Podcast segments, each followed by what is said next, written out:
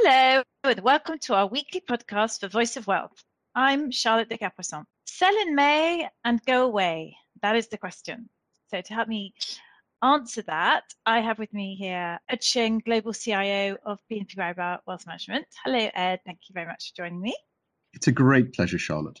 In a previous interview, today, towards the end of April, we discussed market timing and the various strategies of maximizing one's investment on the stock market. We are in the longest equity bull run in history. Some commentators say that the markets are frothy and over exuberant to the point where people are taking tips from TikTok videos. So, in a word, is it time to sell our entire share portfolio and jump ship? Well, Charlotte, generally the answer to that is no because generally um, momentum effects are pervasive.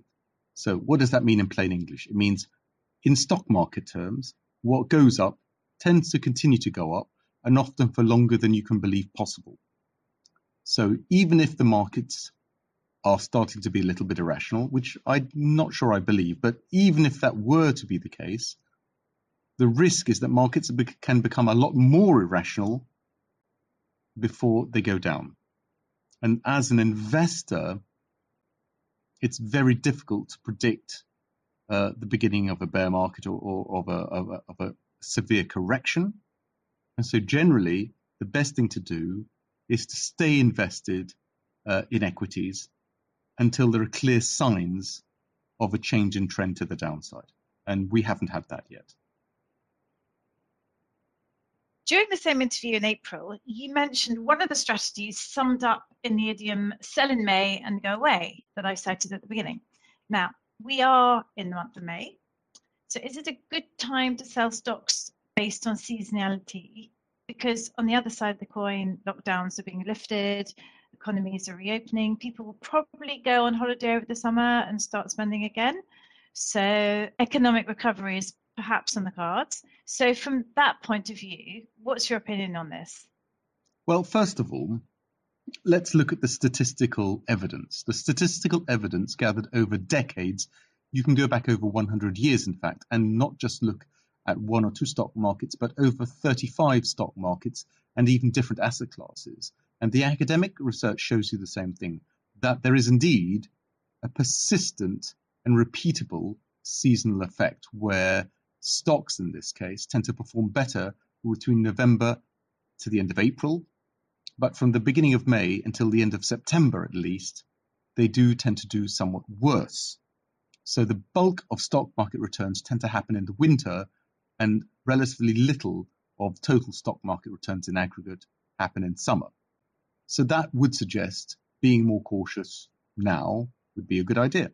However, that's statistical evidence. That doesn't happen every year. Last year, for instance, you would have lost you would have lost out on a lot of gains if you had sold your equity exposure at the end of April, for instance, because between the beginning of May and the end of September, in fact, it performed extremely well. So equities delivered a fantastic return, which you would have missed out. So it, it doesn't work every year, even though it works more years than not.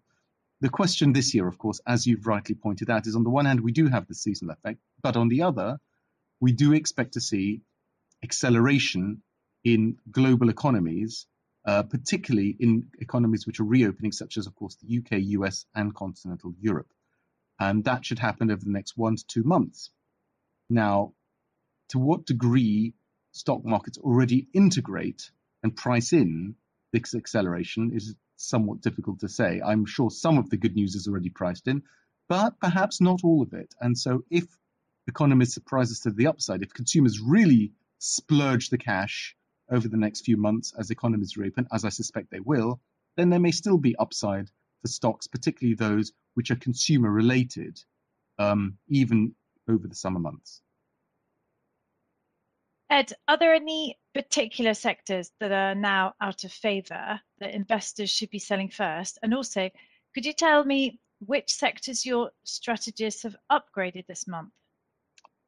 So, Charlotte, um, in terms of the seasonal effect, it t- tends to be industrial and cyclical sectors that are economically sensitive that tend to not do as well over the summer. So, we have actually downgraded materials, including chemical companies, for instance, and industrial goods companies to neutral, um, as these are sectors that typically do well over the winter, not so well over the summer, and have done very well up to now. What would we be looking to buy instead? Well, we have upgraded some defensive sectors, the most prominent of which is the healthcare sector, which we've upgraded to positive this month, because in the case of the healthcare sector, it's actually underperformed recently, funnily enough, despite all the news flow.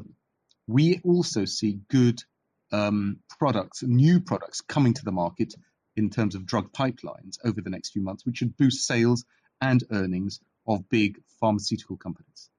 So I think healthcare is a classic non-sense, non-economically sensitive defensive sector that we would favor right now.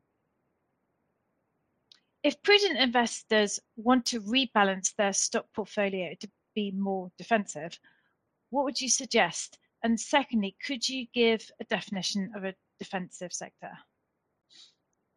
Well, as I said, getting away from cyclicals towards defensives is a good idea. A defensive sector is one that, as I said, is not economically sensitive, not tied to the economic cycle, that does pretty well um, the same sort of performance no matter what the economic conditions. Healthcare is one, utilities and food and beverage would be other such sectors that are not really sensitive to whatever the economy does, whether it's strong growth or weak growth. Otherwise, um, strategies we like include low volatility equities, so that is buying equities that are less volatile. And this is typically something you can do via fund or ETF and is a strategy that tends to outperform over the summer months. Um, or else you could even look to um, more defensive dividend based strategies, for instance, such as low volatility or dividend growth income strategies. So, not just buying companies with the highest dividend yields, but those with an above average dividend yield, but which also offer the prospect either of more defensive nature and more defensive nature or dividend growth so that that dividend grows over time. And again, academically speaking, these types of income strategies have been shown to outperform naked dividend yield and outperform the stock market overall in aggregate over long periods of time. And what about other asset classes and alternative assets? What do you like at the moment? Well, if you don't want to buy stocks and you want to diversify away from stocks, we really like hy- what we call hybrid asset classes. And these are asset classes that sit somewhere between the risk of stocks and the risk, the risk of bonds. Now, we know that bonds and cash today yield pretty much zero or very close to zero, so they're historically unattractive. But for those who don't want to go as far as stocks, there are some alternatives which I think offer uh, good prospects of returns over the next few months or even years. Within the hybrid category, we can include convertible bonds, which are sort of part equity and part bond, but have outperformed bond markets over the long term. We can include preferred shares, which again are a type of equity that are really quite like a bond because they pay a fixed rate of interest and offer, again, relatively high yield. Or we could even go as far as looking at alternative strategies, which include equities but include some protection. And that you can buy via structured products, for instance, where you can buy equity exposure but protect yourself from severe downside, or even hedge funds, alternative UCITS funds, um, where you can look at, again, strategies that can generate returns without taking the full risk of the stock market. Ed Shing, thank you very much indeed. Goodbye. Thank you, Charlotte. Goodbye.